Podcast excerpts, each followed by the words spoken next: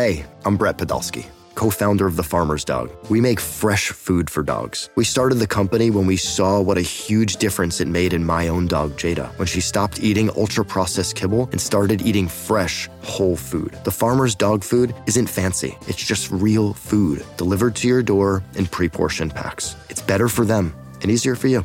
Get 50% off your first box at thefarmersdog.com slash podcast. That's thefarmersdog.com slash podcast.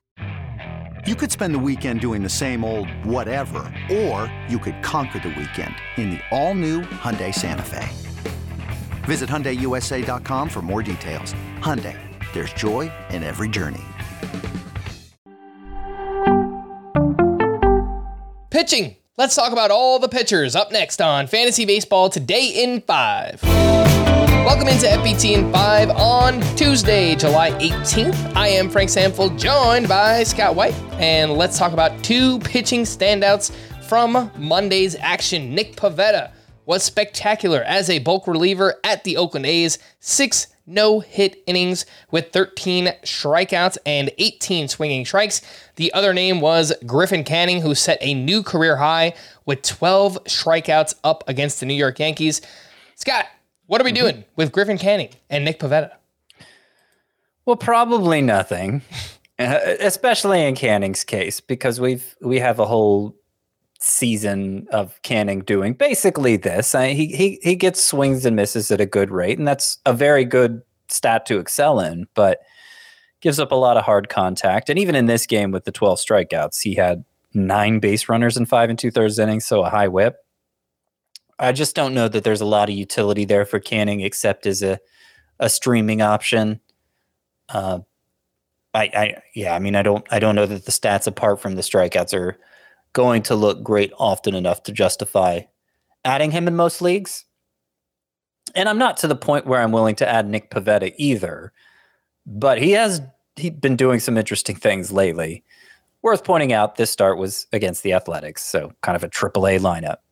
But six no hit innings, 12 strikeouts, obviously very impressive, 18 swinging strikes.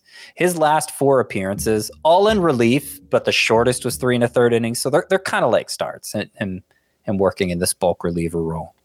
Um, last four appearances, Nick Pivetta, 245 ERA, 0.76 whip, 16.2 K per nine. Mm.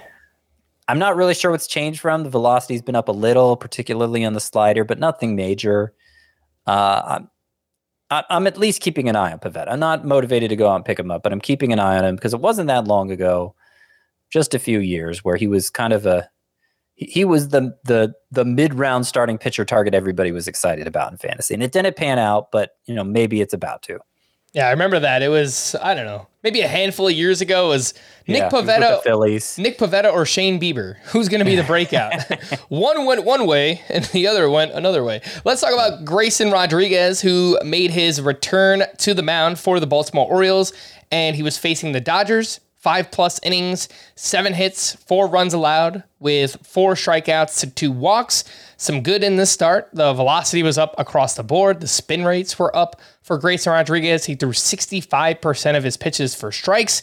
The bad is that he still allowed a lot of hard contact. Eight hard hits allowed in this start, 91.9 average exit velocity. Scott, your uh, takeaway here Grayson Rodriguez's first start back. I mean, I'd hope for better but it's it's still mostly positive. Uh, he, he did look like a, a different pitcher from the one we saw before.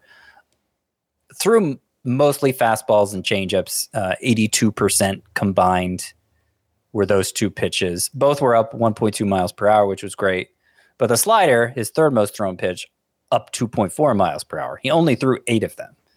And he Grayson Rodriguez is but you know, part of the reason he was such a highly regarded prospect is he did have this full arsenal of great pitches. One of the things he was supposed to be working on in the minors, in addition to fastball command, was uh, improving the shape of his breaking balls. Which it, it just seemed like he kind of got off completely when he suffered a lat injury last June, and um, you know came back didn't look quite right. Didn't look quite right this spring. Didn't obviously didn't look right for the two months he was in the majors, and got back to being more like himself in the minors. He said as much uh, I just wish he'd mix up the arsenal more, mix in those breaking balls more. Maybe he plans to, and he was just kind of easing his way back in, just trying to get comfortable at the major league level since he hasn't been comfortable yet.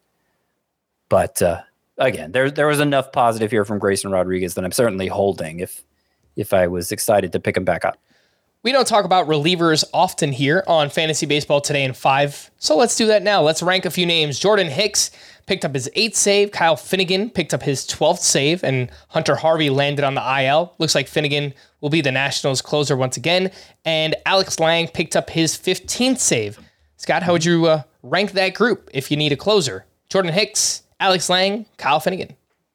I'm going to go with Lange, number one. The Tigers have seemed pretty committed to him in the ninth inning. He's he's had his rough stretches. His control can disappear on him, but he has good swing and miss stuff. And I think he's the best choice to keep getting saves rest of season between the three. Jordan Hicks has has been surprisingly stable at the back end for the Cardinals, and maybe just he just holds on to that role when Ryan Helsley returns. So I'll, I'll put Jordan Hicks second. Third, and I'd, I'd, call it a distant third, is Kyle Finnegan, who I think is the worst pitcher of the three, and uh, is is the most likely to to lose save chances uh, before the season's done. All right, for more extensive fantasy baseball coverage, listen to the Fantasy Baseball Today podcast on Spotify, Apple Podcasts, the Audacy app, or anywhere else podcasts are found. Thanks for listening to Fantasy Baseball Today in 5, and we'll be back again tomorrow. Bye bye. Of Sonic the Hedgehog, a new hero arrives. I am ready. Is there anyone stronger? No. Ha! Tougher? No. Funnier? I do not make jokes, I make warriors. Knuckles, now streaming only on Paramount Plus. Yes!